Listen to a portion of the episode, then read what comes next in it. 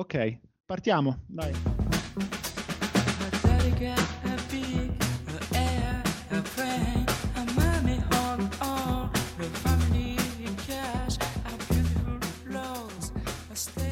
Siete all'ascolto di Menù, lo spin-off di Ragù che si occupa di libri. Ragù è un podcast che trovate su Spotify, Anchor e Google Podcast. Io sono Emiliano, insieme a me c'è Giacomo. Ciao a tutti. Mattia. Ciao. E eh, l'ospite di oggi che è Tommaso Pincio, scrittore, traduttore e pittore. Partirei proprio da questo con, uh, per, insomma, per fare la prima domanda. Eh, innanzitutto ciao Tommaso. Ciao a voi, a tutti. Volevo chiederti se appunto queste tre caratteristiche lavorative hanno una gerarchia non tanto professionale quanto emotiva e se questa gerarchia si è evoluta nel tempo, queste tre espressioni che ti caratterizzano. Uh, aspetta che non le ricordo tutte e tre. Eh, hai detto... Pittore, traduttore e pittore, poi puoi aggiungere quelle che insomma ti sembrano rimaste fuori. Pittore e pittore me ne ricordo, forse hai detto traduttore o esatto. sbaglio. Ok. Uh, in, linea, in linea cronologica, io nasco come pittore, ho cominciato a dipingere, ho frequentato l'Accademia delle Belle Arti, era quello che volevo diventare. Poi eh, vi ho lungamente rinunciato, pensando, convincendomi e anche essendo stato convinto da altri che non avevo il talento sufficiente per eh, tentare quella carriera. E per diversi anni ho fatto il gallerista in sostituzione a questa mia ambizione di, di gioventù. Dopodiché poco a poco ho iniziato anche a, a scrivere e mi sono ritrovato scrittore contemporaneamente mentre scrivevo ho cominciato anche a tradurre, all'inizio più per, uh, per, pass- per, passatempo, anche se non è esattamente la ragione, ma per imparare. Cioè, pensavo che um, traducendo i libri degli scrittori che, um, che ammiravo potessi carpirne i segreti, imparare a scrivere come loro. E, dico come passatempo perché all'epoca lo facevo privatamente, appunto soltanto come esercizio mio personale, letterario. E poi è capitato che un, un editor di una casa editrice, venendo a sapere di, questa, eh, di questo mio esercizio, eh, mi ha proposto di farlo per lavoro e così è cominciato. All'inizio veramente è cominciato in maniera, eh, come dire, sportiva, diciamo così, perché il lavoro del traduttore è un lavoro, come dire, che rende poco, detto proprio come va detta. e, e con, eh, quindi, nei primi anni, quindi nei primi anni traducevo poco, dopodiché, come dire, la mia situazione è cambiata, adesso mi, mi ritrovo in un momento in cui traduco tanto, eh, scrivo pochissimo e dipingo poco e niente, anche se l'ordine andrebbe invertito. Dal punto di vista emotivo andrebbe invertito? da, da, ogni punto di vista. okay. da, da, questa tua risposta germinano, come dire, almeno due domande. La prima è se si può fare una cronistoria, perché mi pare di capire che la traduzione è stata per sé una palestra per la scrittura, quindi se ripercorrendo un po' la tua opera si può provare a intercettare quali sono state le opere che traducevi, non per forza a livello professionale, ma proprio gli autori da cui andavi a attingere e poi la, la, seconda è invece provare un po' a parlare de, del tuo ultimo lavoro di traduzione, che è la traduzione di George Orwell di 1984, a cui è stato restituito il titolo a lettere nell'edizione Sellerio. E ho, ho letto che hai sostanzialmente detto che in questa nuova traduzione hai provato a prendere una strada diversa da chi ti ha, ti ha preceduto. E quindi mi interessava capire qual è questa strada, se ci puoi fare magari anche degli esempi. Um, allora, cominciamo dall'inizio, cioè, allora, non ci so, diciamo che questo, che, che questo passaggio, questo travaso, diciamo così, di, di, autori che traducevo nella mia scrittura non è così immediatamente visibile, soprattutto nei primi tempi, anche perché nei primi tempi io traducevo molto poco, eh, traducevo veramente quando avevo voglia di tradurre, non avevo fatto della traduzione una professione per varie ragioni. La prima perché quando io ho iniziato a scrivere ancora lavoravo eh, in questa galleria d'arte e di cui vivevo, facevo cioè il mercante.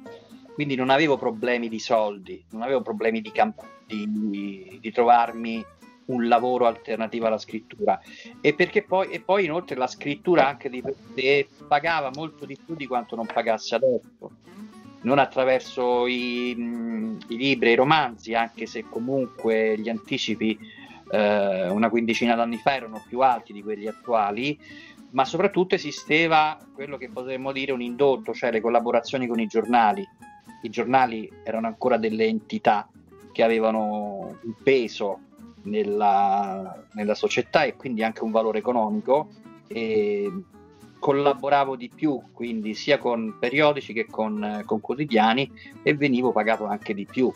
Eh, tutte queste realtà, diciamo così, sono evaporate nel corso degli anni e quindi è rimasta soltanto la traduzione. Ho seguitato a pagare poco, eh, però seguito a pagare, ecco. E se eh, i giornali sono destinati probabilmente a sparire così come li conosciamo oggi, eh, la traduzione forse anch'essa sarà destinata a sparire in buona parte, ma resisterà ancora un po' di più.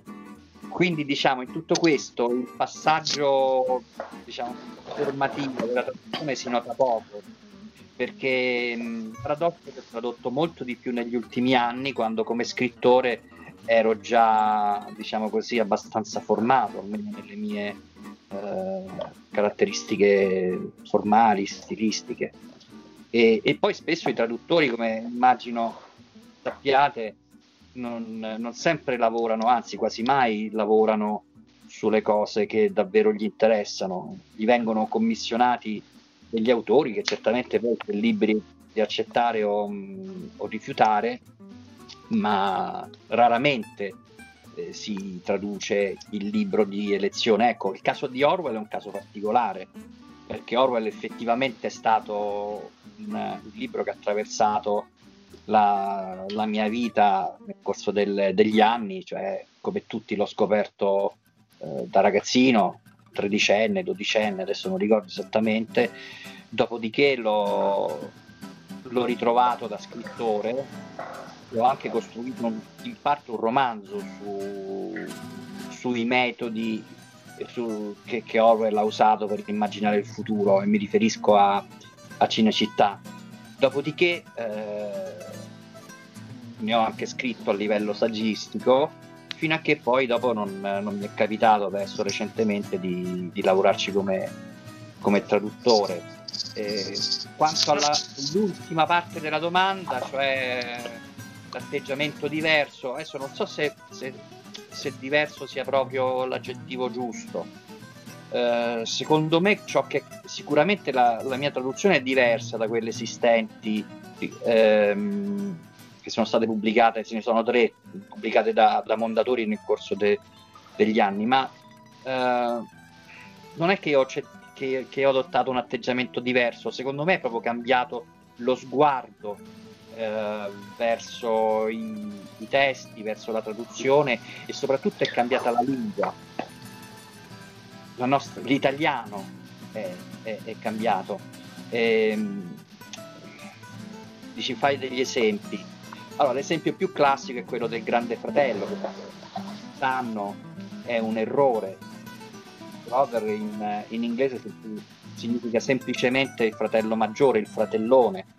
E, e mentre il primo traduttore che lavorò sul, sul romanzo per Mondadori eh, nel 50 credo se non sbaglio la soluzione suggestiva di Grande Fratello che i successivi traduttori eh, hanno avuto diciamo così non hanno pensato di cambiare perché è una fortunata ora al di là del, dell'errore in, in sé, eh, possiamo dire che questo atteggiamento, di, questo modo di cercare eh, delle soluzioni che mm, siano, diciamo così, successive, è un atteggiamento tipico eh, del modo in cui eh, si viveva la, vi- la, la, lingua negli anni 50, negli anni 60, che è un modo che andato, si è andato perdendo nel corso del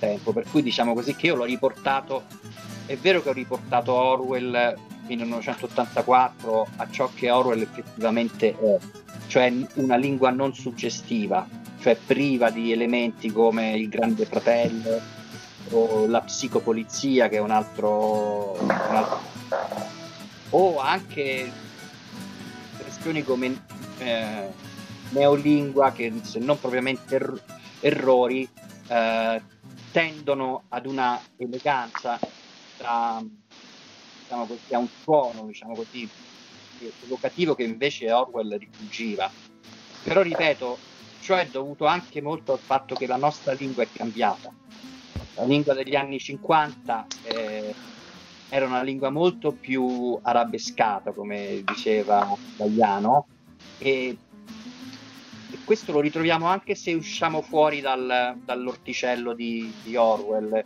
e pensiamo per esempio alla traduzione di un termine come science fiction che, che ormai da noi è diventato fantascienza. Ecco, questa invenzione della parola fantascienza che è di Monicelli, Monicelli traduttore, il fratello tra, tra l'altro del, del, del regista, è anch'essa una traduzione impropria, perché sarebbe più giusto dire narrazione di argomento scientifico, eh, narrazione speculativa, no? come, come, romanzo poliziesco, così romanzo scientifico dovrebbe essere la traduzione più corretta. Mente non verrebbe adottata da nessun traduttore.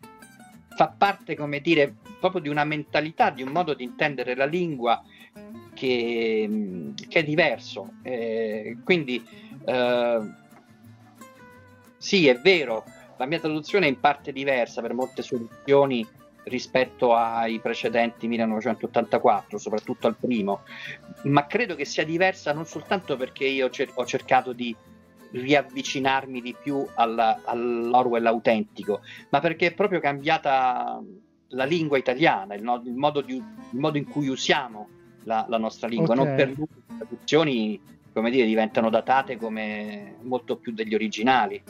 Ok. Okay. Ma quando parlavi di traduzione come come disciplina che potrà sparire anch'essa, no? Hai accennato. Ti riferivi a, a, a cosa? Nel senso a una competenza linguistica che, che, che, de, dei lettori, insomma, che, che non la renderà più necessaria o a cos'altro? Eh, non, non sono sicuro di avere compreso la domanda, a dire la verità.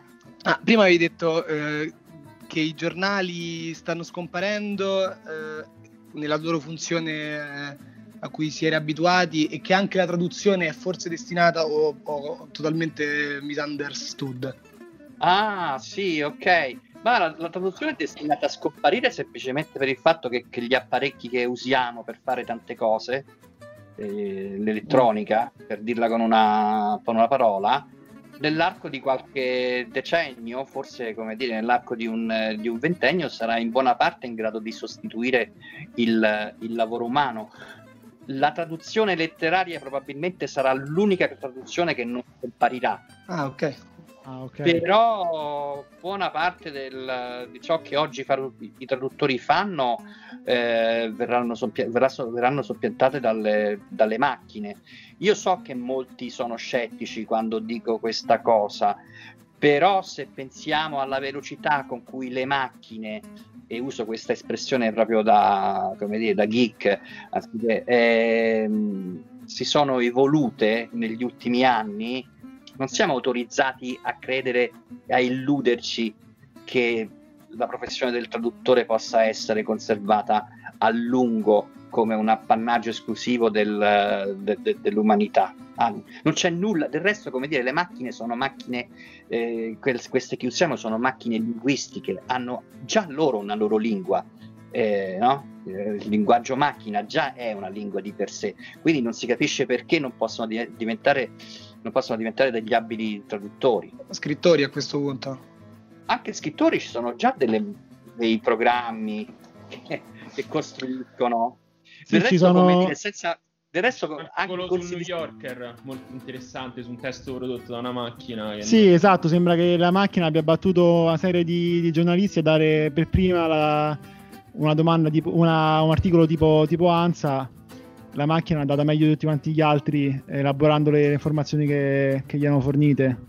Quindi, ecco, già questo è un esempio di quello che dicevi te, del, di questo sorpasso linguistico anche delle macchine molto interessante l'aspetto che dicevi dell'evoluzione della lingua, che non è più caratterizzata dal purismo che c'era, per esempio, negli anni 50. Io a volte penso che sia una risorsa, nel senso, una parola come fantascienza credo che abbia ancora un, un valore creativo che a me piace. Però ehm, non è l'impressione che il fatto che siano scaduti i diritti di Orwell e che, per esempio, questo abbia permesso l'accesso a molte case editrici, se Lerio non è uscita la fattura degli animali con la traduzione di Mari, stia portando anche una nuova lettura di Orwell in realtà. Cioè, ho l'impressione che, per esempio, Orwell in 1984 in particolare si sia un po' come dire svincolato da quella lettura che lo dava mh, totalmente annesso al totalitarismo, allo stalinismo e che il 1984 sia un testo che adesso può parlare anche a noi, appunto nel 2021, non solo per le caratteristiche linguistiche che chiaramente portano a una nuova traduzione, ma proprio per uh, le caratteristiche contenutistiche che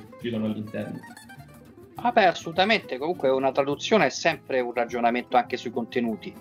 Cioè se si sceglie un certo tipo di approccio è perché eh, si intende il testo in una certa maniera. Già il fatto, per esempio, appunto, di voler cercare una lingua non suggestiva è un, uh, un giudizio, comunque sia un commento che si fa sul contenuto del, ehm, dell'opera. Del resto, quando sì, effettivamente quello che dice è vero, quando scadono i diritti di un autore, eh, poi l'autore viene per forza di cose cannibalizzato, eh, eh, rivisitato, eh, insomma, scusate il verbo che più vi, vi, aggrada da tantissimi editori e conseguentemente da tanti, eh, da tanti traduttori. E, ehm, e, questo porta ad una rilettura multipla del, dell'autore facendone scoprire facce diverse. Non è la prima volta che capita, eh, perché qualche tempo fa mi era, tra l'altro mi ha visto anche coinvolto pure in quella circostanza, è già successo con, con, sì, esattamente, con Fitzgerald e con il, grande, con il grande Gatsby.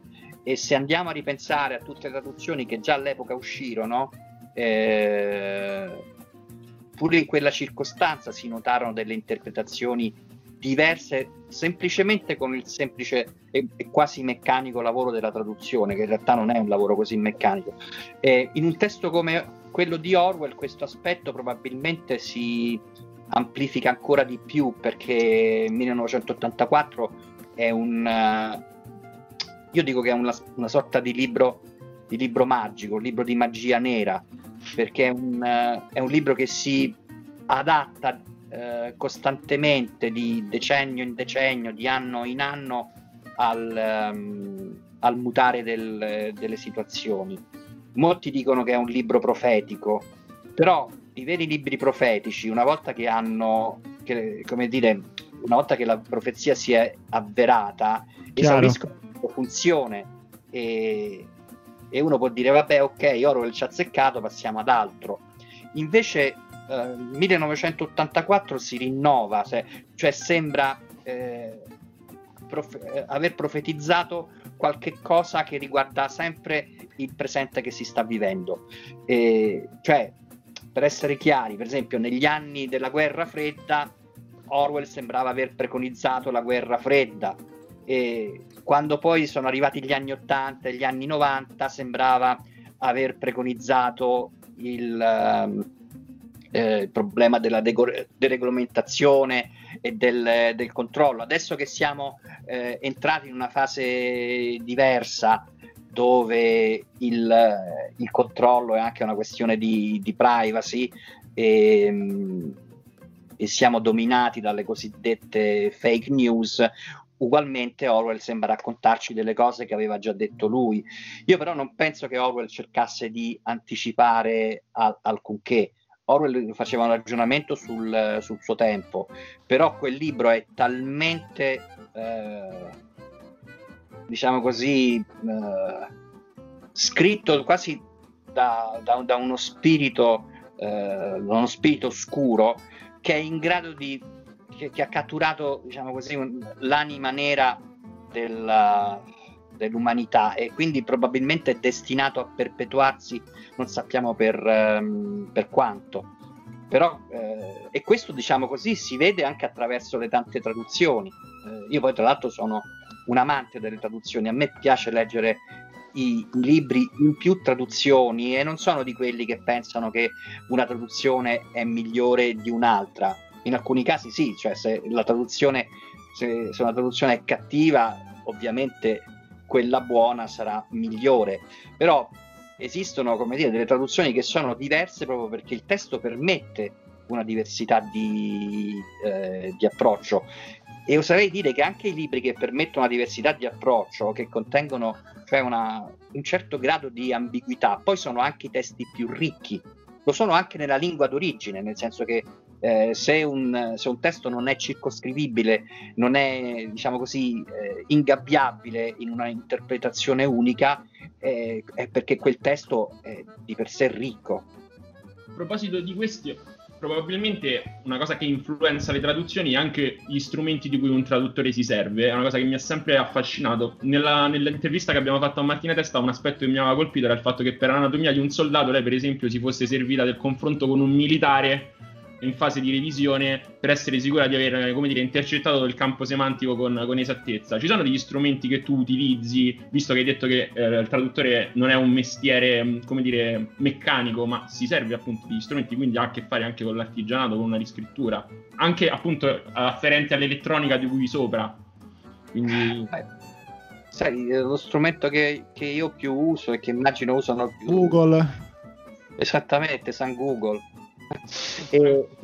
Google perché... Maps magari. Eh? Scusami? Google Maps magari. Anche Google Maps, sì, vabbè, certo, come dire, quella è una, un'estensione di, di quella, dell'entità, una delle sue tante, delle sue Beh, io, io sono, sono, un grande fan di andare su Google Street View quando becco una via eh, di qualche romanzo che non conosco, è figo. Eh, esattamente, esattamente quello.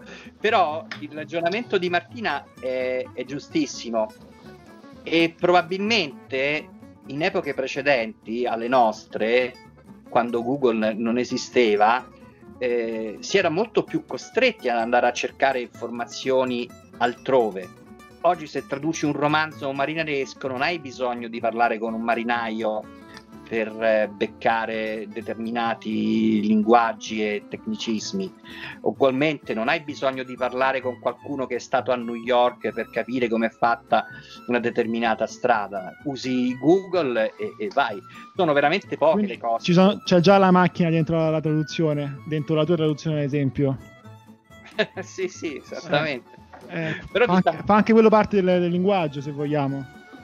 Sì, assolutamente. No, io penso, penso comunque, tornando a, a, San Google, o anzi rimanendo, visto che è di questo che stiamo parlando, eh, il nostro lavoro di traduttori si è molto, ma molto semplificato rispetto a prima. Infatti basta... pagano di meno. Eh? Infatti pagano di meno. ma sostanzialmente boh, credo che ah, sia no. rimasto non lo so, vabbè, come dire, non ho fatto il traduttore negli anni 50, ovviamente. Ok, ok. Però credo che, credo che fosse molto più difficile, nel senso che quando poi ti trovavi a dover affrontare certi, certi problemi, eh, non, avevi, non sapevi dove sbattere la testa. Forse c'erano anche meno, come dire, ehm, verifiche quasi. Io mi ricordo perché la storia di Cicogna, traduttore di Marquez, che andava, è andato in Sud America quasi proprio come un, un, pioniere della letteratura sudamericana e ha tradotto Marquez appunto rendendo la sua lingua molto più arabescata, molto più esotica di quanto non fosse in verità. E quello per anni è rimasto così, è rimasta la nostra immagine di Marquez, quindi insomma c'è anche è, è rimasto per tanto tempo noto principalmente a Marquez il fatto che il suo testo era stato stravolto più che i lettori italiani. Sì, questo non so quanto dipende dalla presenza di Google in realtà, quello forse dipende da ciò che dicevo prima io, cioè mm. il fatto che l'italiano di qualche decennio fa era proprio per sua natura più, più arabescato.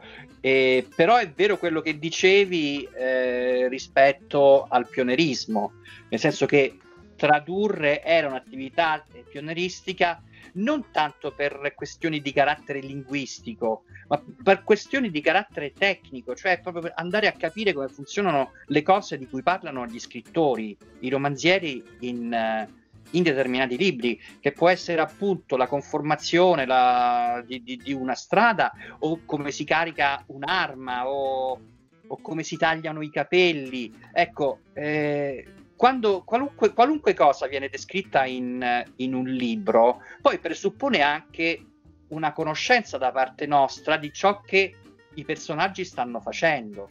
Se tu non hai idea di che cosa stanno facendo i personaggi, per quanto tu possa conoscere bene quella lingua, eh, poi non, non capirai neanche, non, non, potrai mai capire ciò che stanno dicendo e, e, di conseguenza non potrai mai tradurlo perfettamente.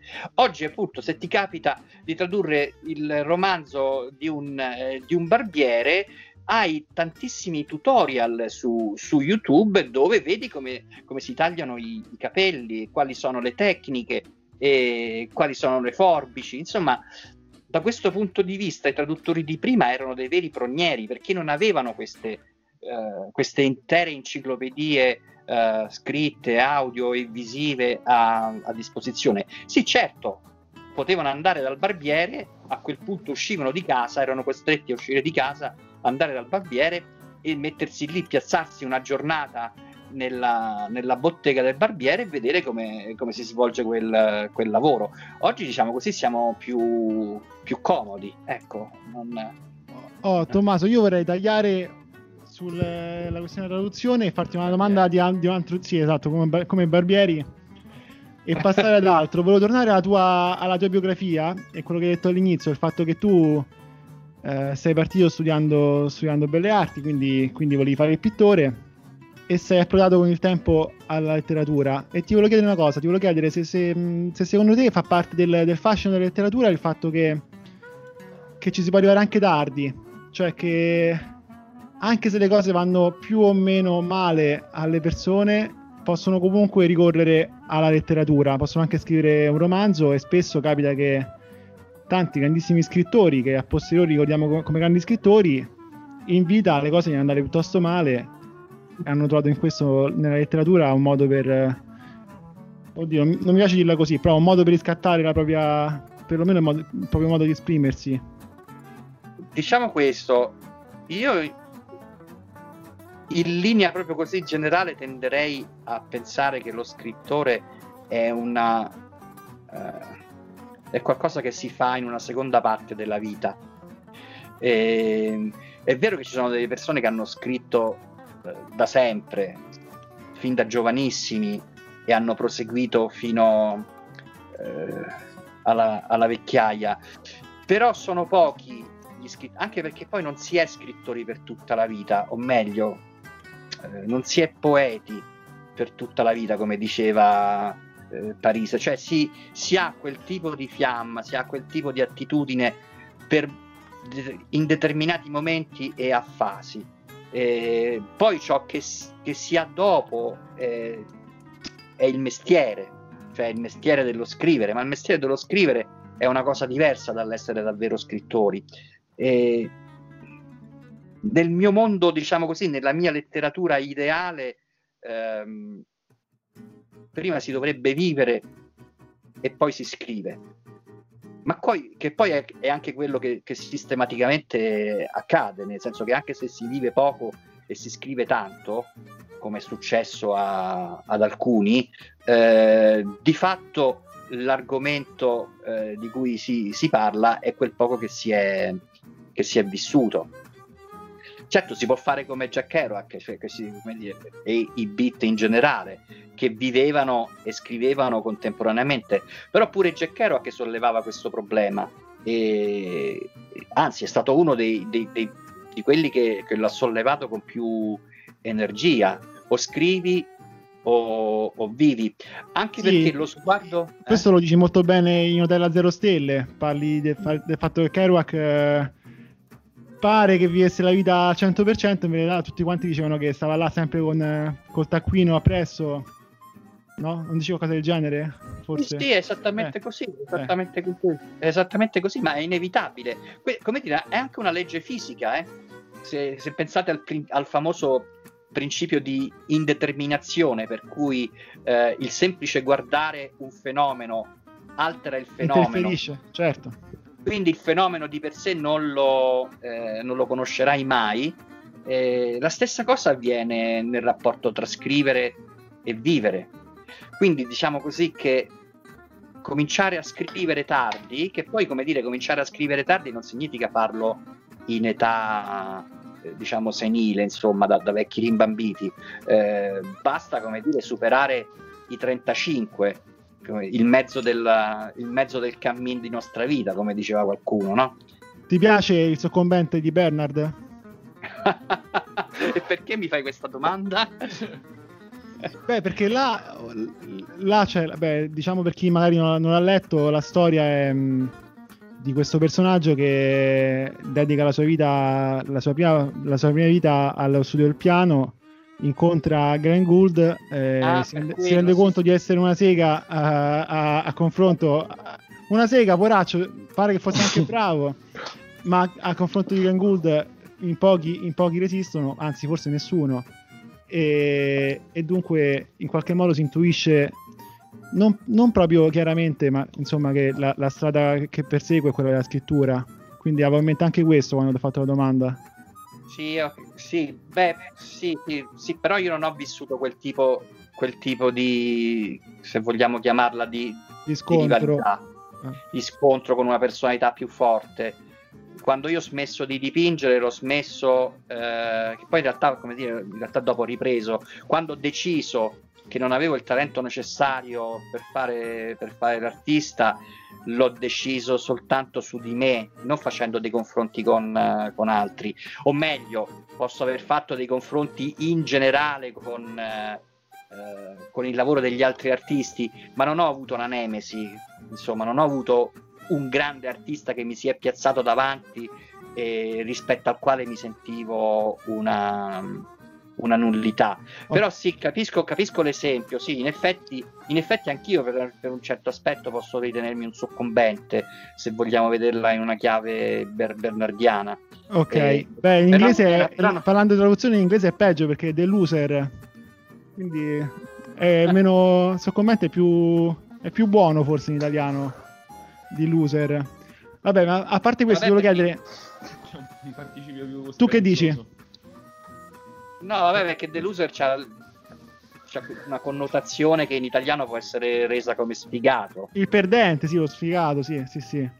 Sì, però, però eh, come dire, nel mondo, come dire, nella lingua aulica di, di Bernard, se uno lo legge veramente per come... Eh, per l'ironia tante volte, per eh, come dire, quel senso eh, quella comicità perfida che, che Bernard tante volte tira, tira fuori, il soccombente non va preso alla lettera. Cioè, chiaro, chiaro, chiaro. Essere, ci può anche essere quella notazione più, eh, più, da loser, insomma, anzi, secondo me c'è anche quella. Ah, capa- infatti, secondo me c'è la capacità di riscattarsi da quel punto di vista, e poi a volte l'invidia per Glenn Gold è anche, eh, come dire, la speranza di non essere a quel grado di ossessione è vero. Cioè, lo, eh, come dire, il grado di separazione che lo divide da Glenn Gold è lo stesso che però gli, gli, fa dire ok, io comunque ho lo sguardo per poter prendere una distanza e non essere così immerso in una stagnazione completa e, e poterla raccontare. Forse è quello poi il bello della, della storia, no?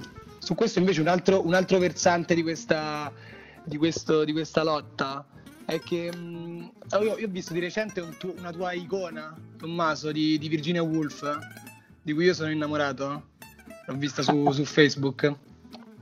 E io sono, io ho cominciato a leggere, ho comprato il tuo libro Il dono di saper vivere ai tempi perché eh, riecheggiava la frase, per me una frase di Virginia Woolf di, di Orlando, che um, l'arte, um, i più abili nell'arte della vita sono spesso degli illustri sconosciuti, no? E, um, mi sembrava che lì si trattasse di saper vivere, insomma, oh, l'ho, l'ho preso dal titolo, eh? Prima ancora di leggerlo. Poi ho capito quanto, quanto, si trattasse di quello poi nella lettura. Però volevo chiederti anche un po' di questo rispetto, eh, rispetto alla vita e alla scrittura. Eh, perché a me la, quello che mi ha sempre affascinato della frase di Wolf è la sua indimostrabilità. Nel senso, il fatto che gli illustri, degli illustri sconosciuti non sapremo mai quanto bene hanno vissuto e sappiamo quasi solo di quanto, di quanto male hanno vissuto i nostri scrittori preferiti. Però per questo, facendo, per farti parlare anche del tuo ultimo libro, del tuo ultimo romanzo, e di cosa vuol dire saper vivere lì e per te in generale. Ma io vorrei saperlo che cosa significa saper vivere. In realtà non è che l'ho mai imparato. Eh, diciamo che quel, quel romanzo è una dichiarazione di ignoranza. Cioè, certo. Allora forse ecco, forse in effetti sì, come dire, rispetto al paragone, chiaramente per temi, eh, perché non stiamo facendo un discorso di, di pari qualità letteraria, sì, il soccombente eh, ha qualche cosa del dove saper vivere, perché lì c'è la figura di Caravaggio che effettivamente si pone come, come, dire, come modello ovviamente insuperabile, no? Uh-huh. Però, eh, come, come, come, tu sai, quel, il titolo di quel libro nasce da, eh, da una frase... Da un critico. Di, sì, da un critico, da un critico che, che non amava moltissimo eh, Caravaggio, il quale a sua volta eh, prendeva ispirazione dai biografi eh, di, di, Caravaggio del, dell'epoca che vedevano nella morte sfortunata dell'artista una sua incapacità di stare al, al mondo, no? Perché a quei tempi si riteneva che se una persona moriva male è perché aveva vissuto male e che quindi la morte, la brutta morte arrivava come una specie di non soltanto di, di punizione, ma di conferma di come si era vissuto. Eh, allora, davanti però a, a una figura come Caravaggio, sì, è vero, è morto male, o almeno così si racconta, eh, ma che cosa significa aver vissuto male o saper vivere? Cioè, come dobbiamo giudicare la vita di un uomo, in quel caso di, di Caravaggio? La dobbiamo giu- giudicare per gli esiti che ha raggiunto come artista o per i problemi che ha avuto con, con la giustizia e per via del suo carattere un po' intemperante, diciamo così. Mm-hmm. E, cioè stabilire che cosa è saper vivere è qualcosa di estremamente, diciamo, ambiguo. Eh, dipende da dove, dipende da quale, dipende qual è la prospettiva che... No, perché nel, rom- nel romanzo più che, peraltro, a volte ci sono delle specie di aforismi sul saper vivere che però sono quasi ironici, nel senso, sono appelli, eh, li ho letti così almeno, nel senso ehm, o, o, almeno appelli, indicazioni minime, nel senso per il, quasi per il buonsenso e per uh, l'accettazione della vita, insomma. E, ehm, adesso non mi ricordo perché c'era, c'era, per esempio c'era una che eh, citava proprio la parola buonsenso, di avere buonsenso. E poi, diciamo, nella fine c'è un... Uh, diciamo, stare nel copione uh, che è stato scritto per noi eh, eh, navigare a vista quasi. Insomma, quindi c'erano, secondo me erano, erano delle indicazioni un po'. Certamente io quando, quando, quando parlavo del, del, del, del, mio acquisto partendo dal titolo non cercavo la risposta, mi piace semplicemente il, il, tema, cioè il saper vivere di un artista e non il saper uh, scrivere o dipingere. Il saper vivere è una cosa che riguarda tutti, per cominciare, eh? non, non, è che, non è una certo. faccenda che, che coinvolge soltanto gli artisti.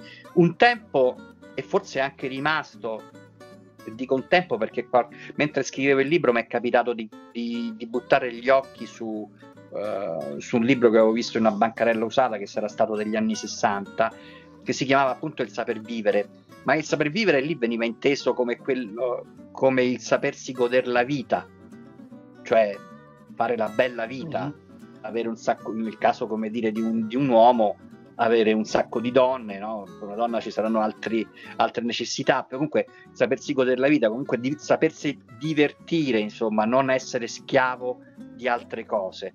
E quindi c'era tutta un'idea un po' sensuale no? del, eh, del, però se, se, uno pone la stessa domanda a persone che hanno interessi completamente diversi, se lo, per esempio se lo chiediamo a un, a un religioso, per esempio, il saper vivere si profilerebbe con tutti altri, altri tratti. ma per venire alla questione proprio così del, dell'artista, il, il saper vivere, cioè la persona che sa vivere, per come è inteso nel romanzo, per come diciamo così veniva inteso dai nemici di Caravaggio, il saper vivere era quello che sapeva stare in, uh, in armonia con gli altri, che non entrava in conflitto con gli altri, che trovava sempre le soluzioni uh, rapporti, nei rapporti con, uh, con, con, le persone e insomma eh, quello che aveva un, il suo posto nel, nel mondo. Ecco, in questa, uh, in questa prospettiva saper vivere non è una buona cosa per un artista, perché l'artista che sa vivere in quella maniera lì, cioè come qualcuno che non entra mai in conflitto con niente e con nessuno e che è sempre voluto bene da tutto e da tutti, eh, difficilmente può produrre un'opera eh, davvero rivoluzionaria come quella di Caravaggio. Comunque l'arte presuppone, implica, quasi eh, richiede eh, che almeno sul piano della forma, sul piano del, del, del linguaggio, si entri in contrasto con l'opinione corrente. Cioè, Caravaggio sicuramente è un esempio estremo, perché, diciamo così, come avrebbe detto qualcuno, si è trastullato ai margini del delitto, anzi neanche ai margini, anche, è stato anche un, uh, un, un, un criminale se lo, si, se, lo si, se lo si giudica semplicemente da quel punto di vista però non è l'unico esempio di artista che è entrato in conflitto con, eh, con, la società. Poi spesso per gli artisti ciò che si fa nell'opera ha anche un riflesso nel, nella vita che, che, si, che, si, conduce, cioè le due cose non è che sono, non è che sono disgiunte, spesso gli artisti sono delle persone che non sanno vivere, secondo mm-hmm. il senso comune tu hai detto buon senso, io forse in questo caso direi più secondo il senso comune. Senso comune. No, mi, rispetto poi a, a, Caravaggio proprio come figura nel, nel tuo ultimo romanzo, no?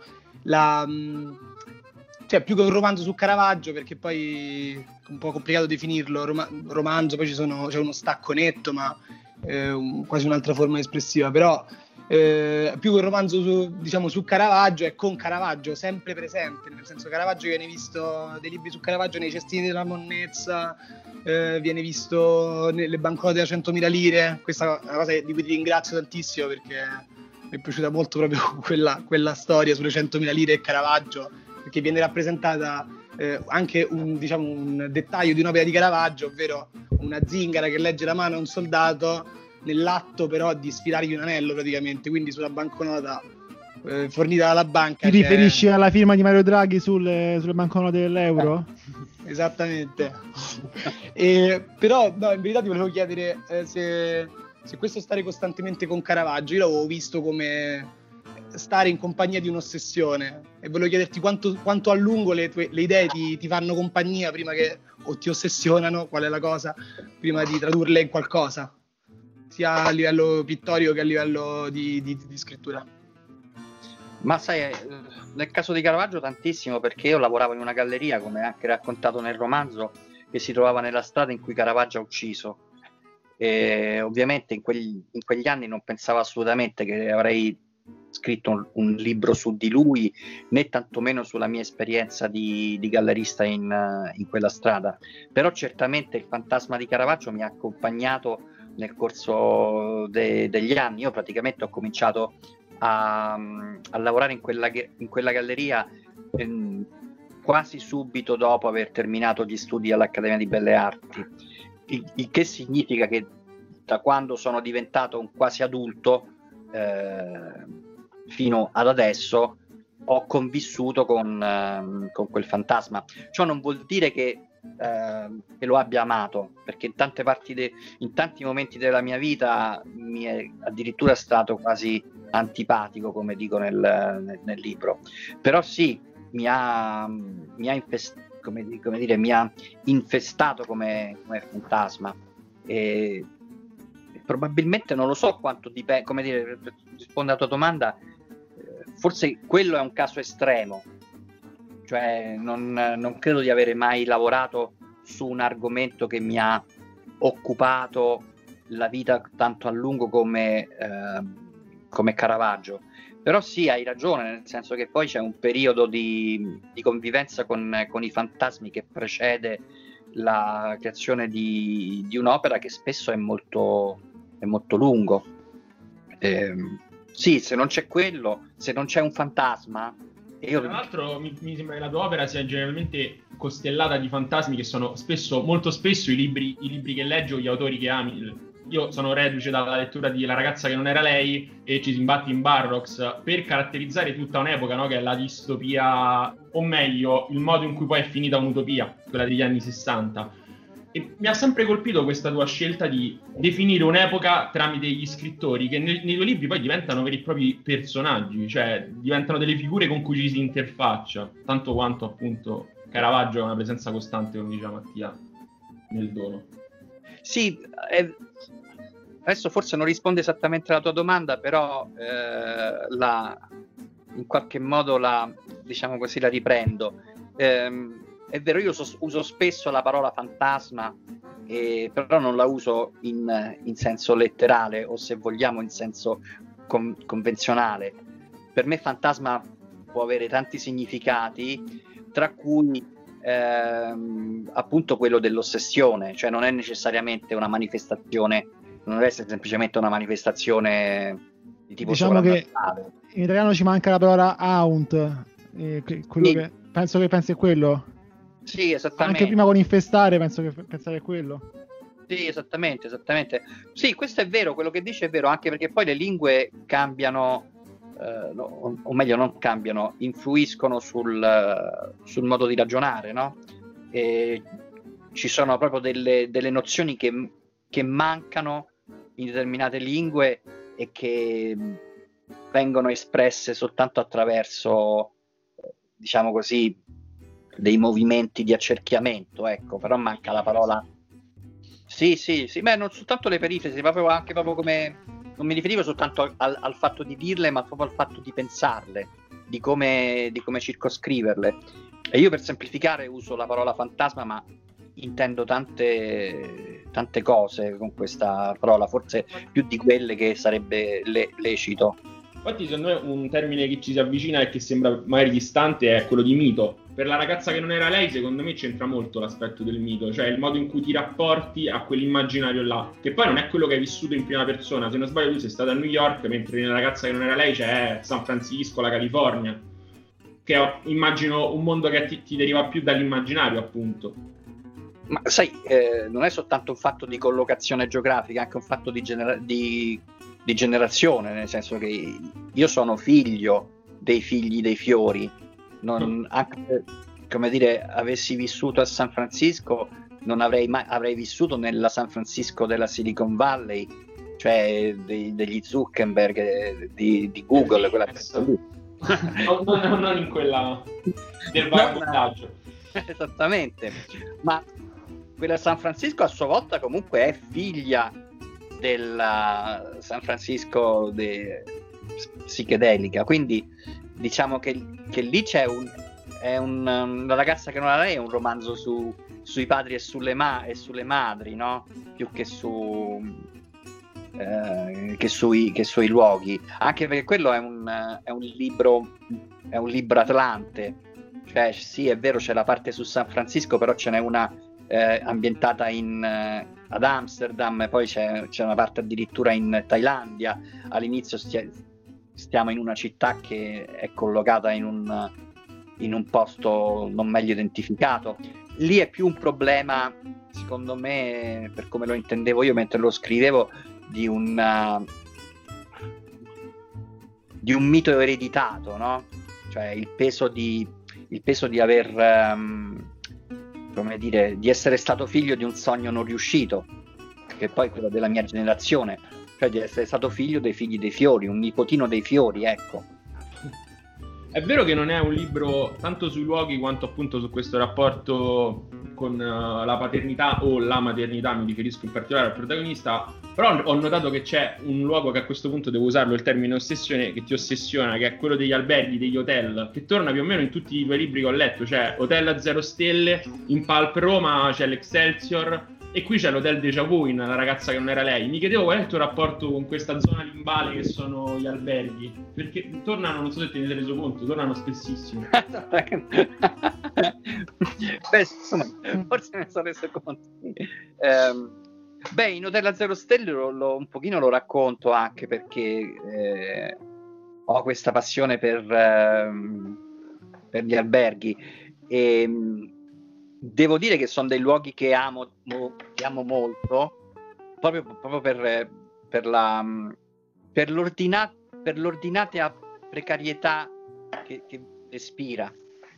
Perché in, in, eh, l'albergo è da un lato un luogo precario perché comunque si suppone che non ci eh, resterai a lungo e dall'altro se è un albergo decente eh, ci trovi il contrario della precarietà, ci trovi eh, un, appunto un, un, ordine e una, una, una sicurezza che generalmente la precarietà non ti garantisce. Quando sei precario nella vita normale eh, non hai le sicurezze che hai in, uh, in, in, albergo e c'è questa sensazione quasi pacifica per cui tutto ciò che è, è volatile, passeggero, eh, destinato a, a, scapparti di, di mano, no? come per esempio appunto l'ordine perfetto ordine in cui tu trovi la stanza quando ti viene consegnata e destinata poi a diventare il bordello in cui la lasci quando te ne vai, no? Cioè quando uno va in albergo, adesso al di là del carattere, io sono uno molto disordinato anche mh, mm, quando non sono in albergo, però quando uno lascia l'albergo, di solito lascia un, un territorio di guerra, proprio perché... Ti senti in colpa con, con chi dovrà pulire? Ma non è che poi... Però insomma, diciamo che come... Sì, adesso non è che poi sporco, però insomma... se, mi cade qualco- se mi cade qualcosa non mi preoccupo di raccoglierla, ecco. eh, fa parte, fa parte dell'esperienza. Diciamo che, diciamo che, la stanza d'albergo non la, la, consumi, ma è giusto che sia così, perché ti viene data una stanza ordinata e la stanza la consumi, la vivi disordinandola, cioè trasformandola in un, in un caos. Non so se la conoscete, ma c'è un artista francese che a me piace molto, Sophie Calle si chiama, che ha fatto un, un, lavoro sulle stanze degli alberghi. Lei per un periodo ha lavorato come donna delle pulizie in, uh, in vari alberghi e la, la, mattina fotografava le stanze come le lasciavano i, i, gli ospiti del, de, dell'albergo.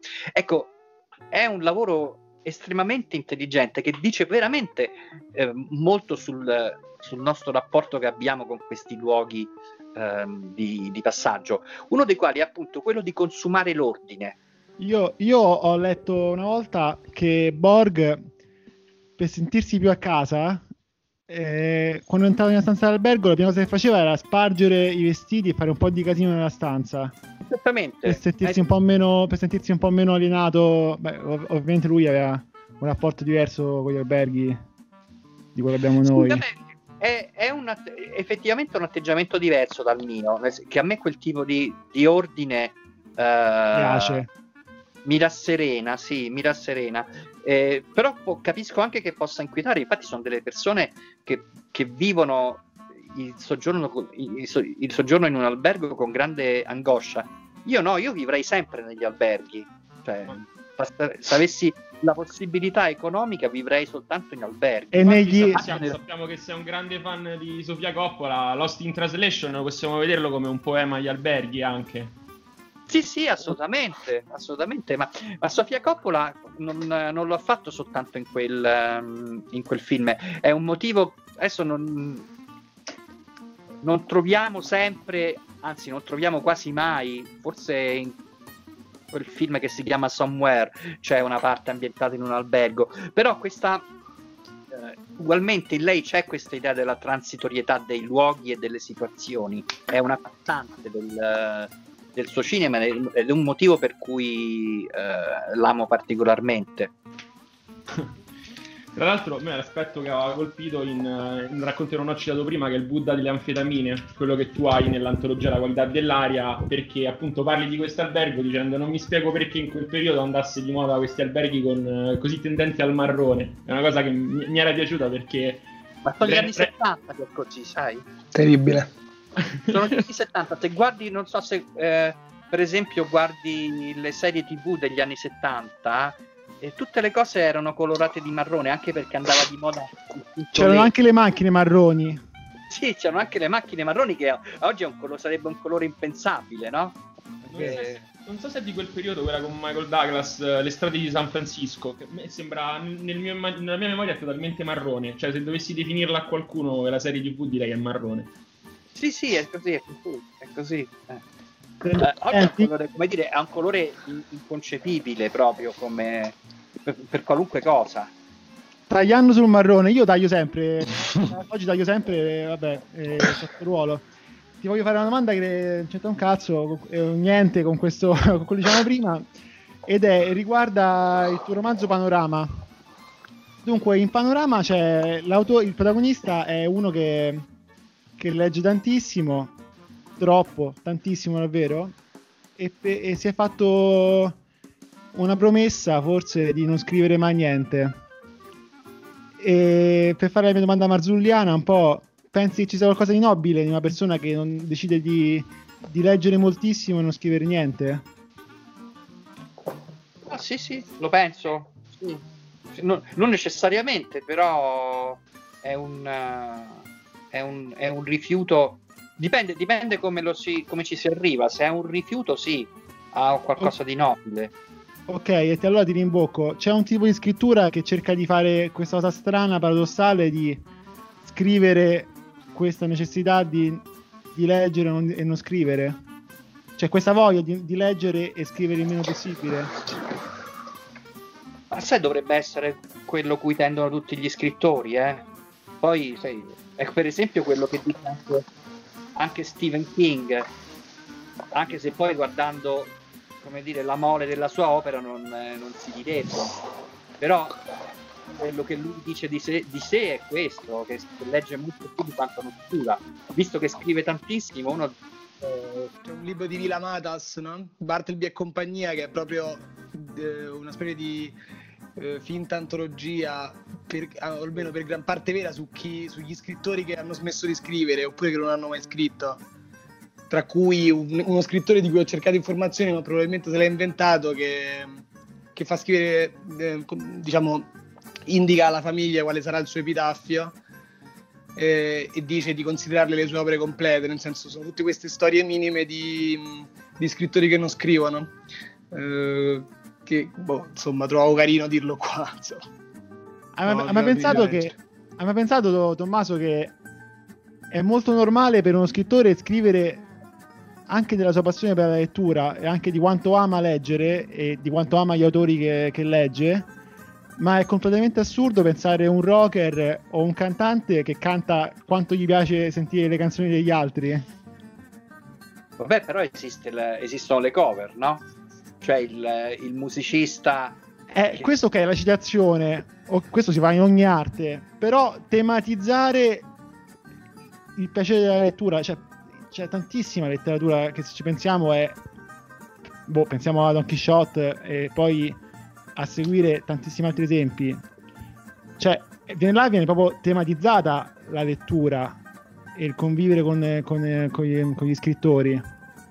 Ma sai, eh, leggere e, e scrivere. Apparentemente sono due cose eh, vicine, ma se poi andiamo a guardare anche per come vengono esercitate e per lo sforzo, per il tipo di atteggiamento che, che richiedono, sono due attività agli antipodi.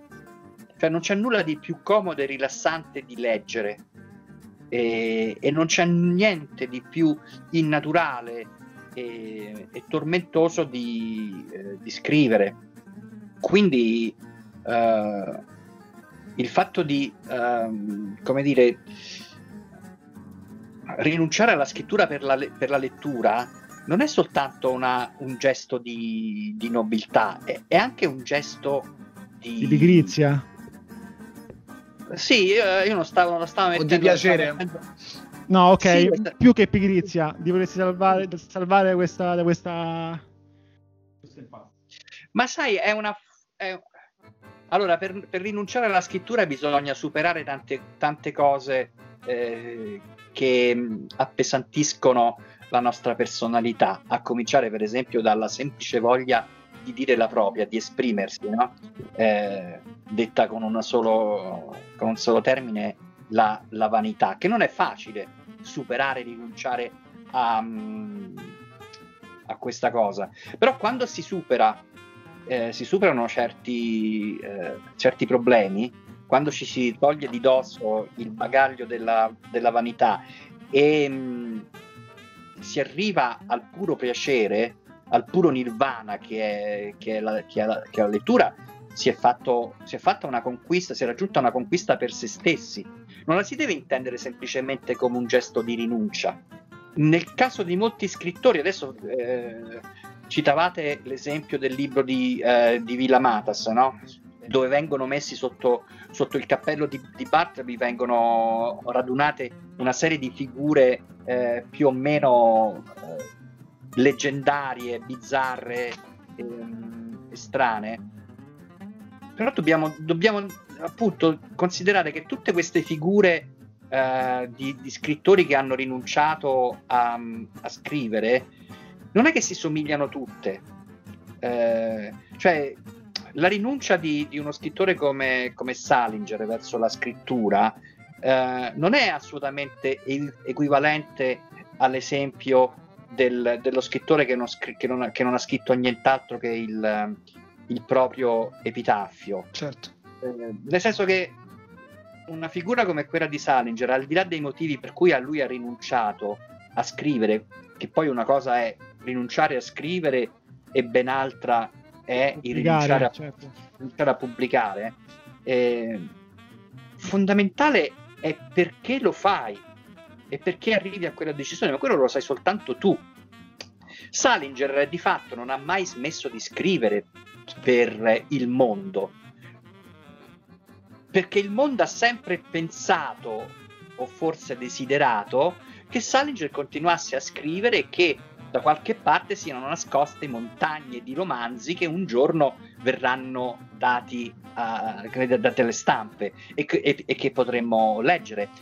Che questa cosa sia vera o meno, che sia una nostra fantasia, che l'abbia fatto o no, non cambia le cose, eh, perché la, eh, il nocciolo della questione è che Salinger ha sempre avuto gli occhi addosso, anche quando è sparito, anzi li ha avuti più addosso nel momento in cui eh, è sparito.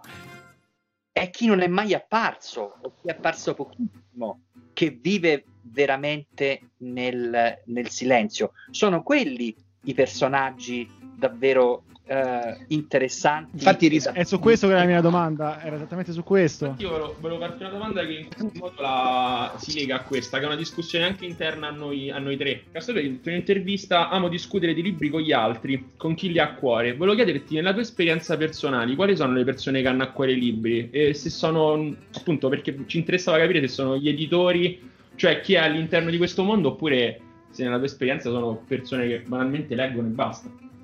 Ma forse direi questi ultimi, anche se però comunque pure nel mondo dell'editoria ci sono persone che hanno a cuore i libri. eh. Ma io ti chiedo, ma qua esistono queste persone? Cioè, si, si dice sempre che chiunque, chi- chi- chiunque ha un romanzo nel, nel cassetto. Cioè, Eh. eh, esiste uno scrittore, un lettore puro, uno che per cui appunto non passa l'idea di scrivere, di, di utilizzare quello che legge per fare qualcos'altro. Ma qualcuno ne ho conosciute di queste persone, sì, ci Ok. sono. Ci sono. Ma ripeto, sono le persone più sagge. Sono le persone che hanno, ma non sagge rispetto al- a, a problemi di ordine letterario, saggi rispetto a problemi di ordine generale, proprio di, Sì, di sì. felicità, di, di felicità con, con se stessi. Forse insomma è un, saper, è un saper vivere abbastanza, considerando che la Oh, scrittura aveva a il che fare pure con la, pure con la... Sì. No, guarda, vi faccio un esempio, vi faccio un esempio personale che riguarda un, un- però una forma di espressione completamente diversa. Io sono un grande amante del cinema, un grande appassionato del cinema e tengo anche un diario dei film su Facebook dove faccio Siamo su Facebook, Ecco, minimo, Ok. E, e io sono contentissimo di essere un puro spettatore. Non ho la, non ho la minima voglia di eh, immaginarmi eh, regista o immaginarmi attore o immaginarmi in qualunque modo coinvolto all'interno di una produzione cinematografica. Il piacere di pensare di pensarsi totalmente spettatori e di godersi eh, l'opera soltanto per la sua bellezza e non sentirsi in rivalità, come dire, non sentirsi un socco- eventualmente un soccombente. Sì, ma scusa, però questo, questo, vale fino a un certo punto, perché poi tu scrivi, quindi scarichi tutto questo eh, scrivendo. E vabbè, che c'entra? Eh, non è che però faccio... Ma... Io con le dovute... Eh, vabbè, no, no, attenzione, perché la scrittura è, è, è, è, proprio questo, cioè la scrittura è quel medium che ti permette di, di scaricare delle, delle esperienze cioè, lo spettatore puro è quello che neanche scrive, neanche, neanche recensisce i, i film. Con le dovute sono completamente, Beh, d'accordo, sono completamente sì, d'accordo con Tommaso. Cioè, io no. saturo di una come dire, una certa esperienza dei libri che definirei accademica. Negli anni dell'università ho deciso di riportare l'esperienza che facevo con i miei amici di vedere i film in un cineforum, perché per me, come per te, con il diario minimo, vedere i film eh, è, è quel tipo di esperienza là, in cui non esiste rivalità, non, esiste, non esistono gerarchie e per me vedere i film è un'esperienza veramente totalmente gratuita e appagante quel, su quel piano, quindi mh, mm, sono molto d'accordo con Tommaso. Ma guarda, adesso riprendo, però, riprendo un attimo una questione delle recensioni. Io sono, ti sono grato che tu le definisca recensioni, però in realtà non è che sono dec- recensioni molto spesso, anzi sono dei, dei, sì, sì. delle parole in, in, pura, in pura libertà. Ma tra l'altro appunto scritto, scritto, scritte in un luogo così eh, precario e arruffone come, come può essere Facebook. Eh, in realtà sono assimilabili alle chiacchiere che si fanno con, eh, con gli amici una volta usciti dalla, dalla, sala, tant'è che come dire io non sono l'unico a parlare di, di cinema, ma come, come, non sono l'unico a parlare di tantissime cose su, su un social. Per non, non sovrapporre, come dire, non, ehm, sì, poi certo, come dire, la cosa perfetta sarebbe addirittura rinunciare a, a dire a, a, chi che sia se un film ti è piaciuto o no. Beh, non, non rimanere, cioè non lasciare traccia. Non lasciare... Ma quella è un'altra cosa, però. Quella è sì. un'altra cosa rispetto Io a. Pensavo più a quello. Però, come dire, lasciare traccia que- nei termini in cui eh, dici tu eh, è una questione letteraria. Cioè, se un domani anche il mio diario dei film rimanesse, eh, cosa di cui dubito fortemente, eh, sarebbe visto come una propagine del, del mio sciagurato lavoro di scrittore. Non, non cambierebbe in nulla il destino della storia cinematografica. Verrebbe preso come, non so, è come quando eh... È autorizzato a fare l'edizione critica, quindi fare i collettori di questo diario. Beh, spero di no. Eh, no guarda, no, perché no. Emiliano fa, fa, il dottorato, quindi qualunque pubblicazione se la, se, la, se la chiappa. Però la cosa interessante, per, per riprendere il problema da, da, una prospettiva letteraria, la cosa interessante di, del, degli scrittori che ripeto, non alla Salinger, ma agli scrittori che davvero sono dei veri Bartleby, cioè quelli che, eh, e che presuppongono un narratore, cioè presuppongono che qualcuno, c'è una grossa fiducia nell'altro, che, e, e qui mi riallaccio anche a, a, alle, alla cosa che dicevate prima di Virginia Woolf, no? E, il silenzio di per sé è destinato a, a non lasciare nessuna traccia e quindi nessun ricordo in nessuno quelle persone sono destinate alla, alla, completa sparizione. Se poi sopravvivono e le apprezziamo per, per, il silenzio, è perché c'è qualcun altro che le racconta. Un libro come quello di Villa Matas è un, è un esempio, ma storie di questo tipo riguardano anche personaggi che non sono, che non sono scrittori. Eh, e che vivono attraverso un, un, raccor- un racconto mediato. Per esempio, pensate alla figura del grande Gatsby, no? Eh, certo. La vita del grande Gatsby, la storia del grande Gatsby, non esisterebbe se non ci fosse all'interno del personaggio, all'interno del romanzo, un personaggio come Nick Carraway che, ci, che fa da mediatore e che ci porta quella storia che noi giudichiamo particolarmente significativa, emblematica, e problematica, se non ce la portasse a noi e ne venissimo a conoscenza. Ecco, gli scrittori che spariscono, che non scrivono, è come se chiedessero senza di essere raccontati. Di essere... Di Quindi essere dici, dici che Kafka, Kafka, ha chiesto a Max Brod di essere, di essere pubblicato? Ma bravo, esattamente, quello è l'esempio. Quello è l'esempio tipico, no? Uh, ora, come lo Però... si deve... Eh, vai, vai, scusa, scusa, vai. No, no, vabbè, come, come dire, que, que, come si deve intendere quella richiesta? No, vabbè, in realtà lui ha chiesto di bruciare, cioè di, di non pubblicare. In realtà, forse l'ha, l'ha fatto implicitamente o inconsciamente. Sì, allora io te la pongo in altri tempi. Anche Virgilio aveva chiesto di bruciare, mi pare, Eneide, non so. Però perdonami, però perdonami, è, è come chiedere di bruciare qualcosa ad un pompiere. Se veramente Kafka avesse voluto che la sua opera venisse bruciata, adesso non, non so esattamente in che condizioni si, pratiche si trovasse, ma quindi se fosse come dire nella sua disponibilità bruciarla in prima persona. Però se così non, eh, così, se così non fosse, avrebbe po- comunque potuto chiedere a qualche persona, non dico di maggiore fiducia, ma meno coinvolta, cioè lo chiedi alla tua governante, guarda, raccogli tutti i miei pezzi di carta e bruciali. Ecco, quella persona, la governante, senza alcun sentimento, non, an- non assumendo, come dire, nessun, non, non, attribuendo nessun valore a quelle carte, le avrebbe davvero bruciate. Se, le, se lo chiedi a, a Max Brod, eh, come dire, quello, l'ultima cosa che fa è bruciarle. Allora, o Kafka era incredibilmente stupido, oppure ha lasciato che, che l'amico decidesse per lui, che è un'altra possibilità. Però ripeto, se veramente vuoi lasciare. Quindi, come dire, è un po' come la storia dei tentati suicidi, no? Eh. Ma eh, sì, era un po' questo che dicevo quando io l'avevo messo sulla su appunto su eh, il tentativo paradossale di scrivere quanto sarebbe molto meglio essere solo un lettore. È un po' questo, no? Anche qua il tentativo di di scrivere senza scrivere, vabbè, ora qua ci stiamo un po', un po', un po trecciando, ma vabbè, era, è, beh, più o meno è uscito quello che, quello che volevo dire, è, è uscito. E, oltre ad essere Marzulliano, Giacomo vuole, vuole, anche che le sue domande diventino delle risposte man mano che il podcast va avanti. Io comunque direi che siamo su l'ora e un quarto, quindi possiamo andare nella direzione che ti avevamo preannunciato, come dire, fuori dai microfoni se Mattia è d'accordo. Sono cioè d'accordo. Cioè quella delle domande cazzone.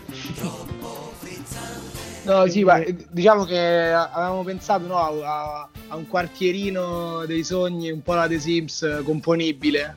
Adesso abbiamo capito, cioè gli unici due elementi sono che non sarà molto marrone e che sarà, diciamo, all'ombra di un gigantesco hotel.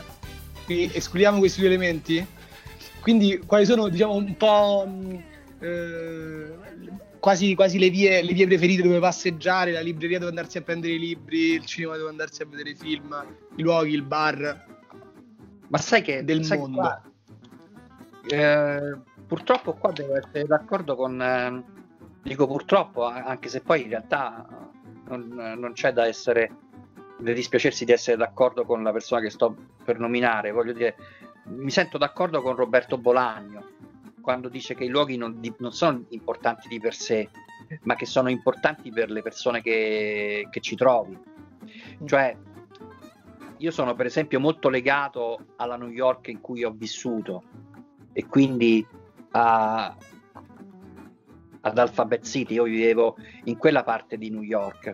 Eh, ma se oggi vai ad Alphabet City eh, è un quartiere completamente diverso dal quartiere in cui uh, ho vissuto all'inizio degli anni 90. Guarda, visto che mi sa che non abbiamo il potere economico di costruirlo davvero, insomma, questo quartiere, va bene sì. anche paradosso temporale. Eh? Ok. va bene, ok. Diciamo, se la, mettiamo, se la mettiamo in questi termini, ci metterei appunto la New York de, degli anni 90. Uh, ci metterei eh, e poi come dire forse, forse eh, è più un problema di, uh, di, contiguità di distanza nel senso che um, mi piacerebbe che i luoghi fossero molto più vicini tra loro. Ma lo sono lo sono nel nostro sogno immobiliare. Sì, sì, infatti devi, devi essere internazionalista ma al contempo sei la divinità di questa città puoi costruirla tu. Abbiamo deciso quindi la New York anni 90 è in piena recessione economica quindi com- comunque meglio della Roma attuale la Bangkok che, che, non conosco, però diciamo così ce l'ho, ce l'ho nei, nei, racconti da Bangkok degli anni 70. Ok, quindi un misto tra Bangkok e New York. Aggiungiamo un angolo di Roma forse, uno in particolare che ti piace. No, eh, ci metterei anche qui una, un'epoca eh, e ci metterei Roma degli anni 60, eh, fine anni 50, inizio anni 60.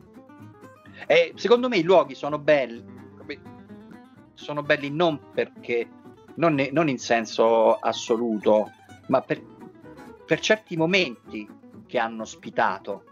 E la Roma del, degli anni 50 e degli anni 60 era un luogo straordinario. Adesso anche lì parlo, come dire, per ciò che, che riesco a vedere dai, dai film, eh, a leggere nei libri. Eh, nel caso di New York parlo per esperienza diretta, però purtroppo i luoghi sono destinati a trasformarsi in base a, ai tempi, alle persone che li vivono. Senza le persone i luoghi non sono, non sono niente. Cioè, la, del resto l'abbiamo visto pure in questo uh, anno di, di, lockdown, no? Cioè, che cosa sono le, le città una volta che le svuoti della loro vita? O no? Certo, chiaro. No, dei, dei bar. No, io, io che um, sono un frequentatore di bar, bar non ci puoi andare. Al Pigneto, no? La, la, la, che, che, chiamano la Williamsburg Bridge di, di, di, d'Italia. Che cos'è adesso? Voglio dire, sì, è chiaro che il lockdown è una questione, è una condizione estrema, ma queste condizioni, come dire, quest, questa alterazione dei luoghi è costante, soltanto che non la percepiamo immediatamente, ma il, um, il mutare de, del tempo e delle, e delle, cose di fatto è un continuo lockdown su, sui luoghi. È quello che si, si, esprime, io ho letto Palp Roma eh, nel, nel, racconto che poi no, l'episteme mi pare di capire di Cinecittà, cioè una condizione che diventa da, rapidissimamente precipita poi in quella transizione che tu racconti, cioè in una forma di migrazione e quindi alla sparizione dei romani no, all'interno, all'interno, della città che, che, è irruenta e allo stesso tempo mi ha ricordato moltissimo la nostra condizione attuale per il modo irreversibile e rapidissimo in cui cambiano le cose, no? Ma sai, eh, probabilmente lo sapete meglio di me, molte persone, uh, e non soltanto in, in Italia, in seguito al a quello che è successo quest'anno si sono trasferiti dalle città per andare in luoghi più, uh, più marginali, no? È la scelta neorurale de, de, del libro di Carlo Mazzacalanti di allontanarsi dal suo Mazzabivi. La capiamo solo noi. No, questa. ma guardate, non è... Sì, sì, però guarda che, che non, non, ci dovete scherzare su questa cosa, perché io ho vissuto l'esperienza della...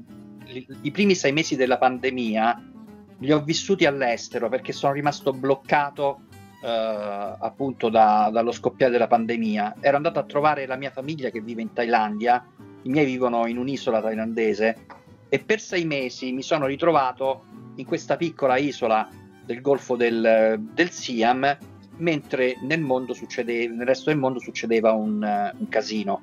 Mi sono arrivate ovviamente le notizie, le immagini, ho vissuto quello che si è vissuto in, in Italia da febbraio in, in, poi, ma il modo in cui io lo, le ho vissute in quell'isola, dove di fatto nulla è cambiato, dove di fatto sembrava che non succedesse nulla, perché non c'è nulla di più indifferente ai, alle disgrazie umane del, della natura, ha cambiato totalmente la mia prospettiva rispetto a, a, ciò che si stava vivendo. E il mio trauma è stato quando sono poi ritornato a Roma in agosto e ho visto un mondo completamente diverso. È stato soltanto allora che ho capito che cosa era successo qui, perché lì era successo qualcosa ma di completamente diverso. Il rapporto tra eh, città e neo-ruralismo, eh, come l'hai chiamato tu prima, eh, non è una cosa che va, diciamo così, eh, presa eh, come un, una questione accessoria, anche perché sono problemi che saremo costretti a, um, ad affrontare in futuro, indipendentemente da come si svilupperà la pandemia, perché problemi di questo tipo ci si riproporranno nei, nei prossimi anni con, uh, con frequenza. Guarda, era anche, era anche un, una specie di tentativo goffo di gancio alla nostra puntata precedente. no, però va bene. Eh, Comunque, quando... siamo, siamo svicolati verso effettivamente problematiche altre che hanno a che fare anche con il Ministero della Transizione Ecologica, mi pare di capire, no? Cioè, un futuro di desertificazione. Però andiamo su, sulla domanda di Giacomo. La domanda di La Giacomo, domanda... oddio, allora, preambolo, qua ti faccio incazzare Tommaso, mi sa.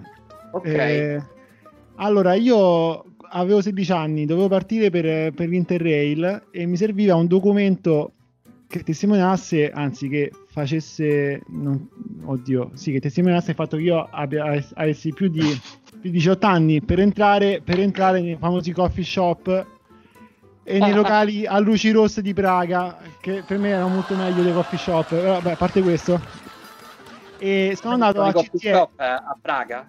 No, no, poi sono anche a Amsterdam perché era, era un Interrail appunto per fare questo sono andato a, un C- a CTS. CTS qua vicino a casa mia è il miglior supermercato di zona con prezzi ottimi che io consiglio, sono molto affezionato. Ma in questo caso era il centro turistico studentesco che ti faceva questa testa dello studente senza chiederti assolutamente niente, del, nessun documento altro serio. Quindi io mi sono messo che avevo 18 anni e che mi chiamavo Pietro Dorothy perché mi piaceva molto Pete Doherty, il cantante ahimè eh. un, un po' sfortunato eh, in questi anni.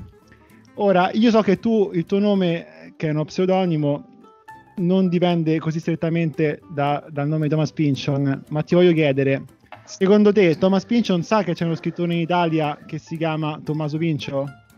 Sì, lo sa. Oh, questo è uno scoop, ma perché lo sai? Lo so perché ho conosciuto un suo amico.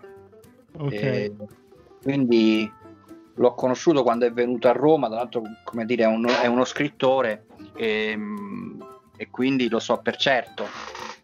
E che ne pensi? Di che cosa? boh, di questo, del fatto di essere di, di questo rapporto, no, più, più proprio del, del, tuo nome, il tuo rapporto con Thomas Pynchon e questa, questa, questa idea di, di, essere, di essere il suo doppio per lui, cosa, cosa, cosa significa per lui secondo te? Ma secondo Credo che sia una domanda, mi rendo conto che è impossibile, però credo che sia una domanda da porre più a lui che non a me. Nel eh, senso che... È, più, è, la persona più difficile. Questo ci dà l'occasione di presentare la prossima puntata. Sì, però diciamo che se, se c'è una persona che può porti il problema di, un, di una replicazione, è, è lui. Non, questo vale in assoluto per tutte le cure in arte. Voglio dire, se uno se hai un originale e poi un, un co- una copia, un, un, falso, il falso è contentissimo di essere falso e passare per vero. Il problema è, de- è per l'originale. Quindi io sto benissimo come Tommaso Pincio. Bisognerebbe chiedere a Thomas Pincio se sta bene altrettanto nel sapere che c'è un Tommaso Pincio nel mondo. Non credo che gli interessi più di tanto, penso che al più lo, lo, lo diverta. Lo sì, o come dire, ehm, del resto la persona che lo conosce molto bene, che è un suo intimo amico, me lo, me lo avrebbe detto, ecco, insomma. Quindi la questione di Thomas Pinchon e legarci al pincio come, inteso come colle. Qual è la, invece il nesso con, con il colle? Questa è una cosa che studiato per, per Roma, appunto. Ma ci andavo da bambino, questo è il luogo dove andavo a giocare da bambino perché lì eh, ci portava mio padre, a me e a mio fratello quando eravamo piccoli, pattima, pattinavamo. Eh, è un, come dire, sono quei luoghi, diciamo così, di affezione che appartengono all'infanzia. Ecco, il Pincio è uno di quei luoghi che è rimasto più o meno uguale, nel senso che non è che vedi una grande differenza, non è come passare dall'Alphabet City degli anni 90 a quella di, a quella di adesso sostanzialmente c'erano già quelli che facevano lo slalom eh, fra le coppette con, eh, Sì, con i rollerblade. sì, erano diversi rollerblade, però come dire, non erano così, pattini così. Diciamo, Ma le, ma- eh, e le macchine a Piazza del Popolo? le macchine a Piazza del Popolo adesso non ci sono più. Non ci sono più. Carino. Beh sì, quello- no, però in effetti è vero, questo è, questo è un mutamento, nel senso che quando, eh, quando ero bambino eh, Piazza del Popolo era un grosso parcheggio, adesso lo hanno un po'... Però vorrei aggiungere una cosa sulla, sulla storia del nome, perché in realtà il vero, il vero riferimento, perché non è Thomas Pynchon, ma ad uno scrittore giapponese, io non sono stato l'inventore di questa traduzione fonetica dei nomi, in, in Giappone ag- agli inizi del secolo eh, comparve uno scrittore che si chiamava, si faceva anzi chiamare Edogawa Rampo.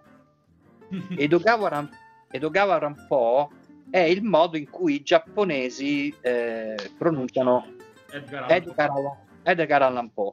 Ed Edgar Allan Poe viene scriveva racconti polizieschi, storie del mistero, e quindi c'era un'ovvia, come dire, un ovvio riferimento al- allo scrittore eh, americano. Io ho preso ispirazione da lui eh, quando ho inventato il nome. Poi c'è la storia dei brasiliani, no? I calciatori.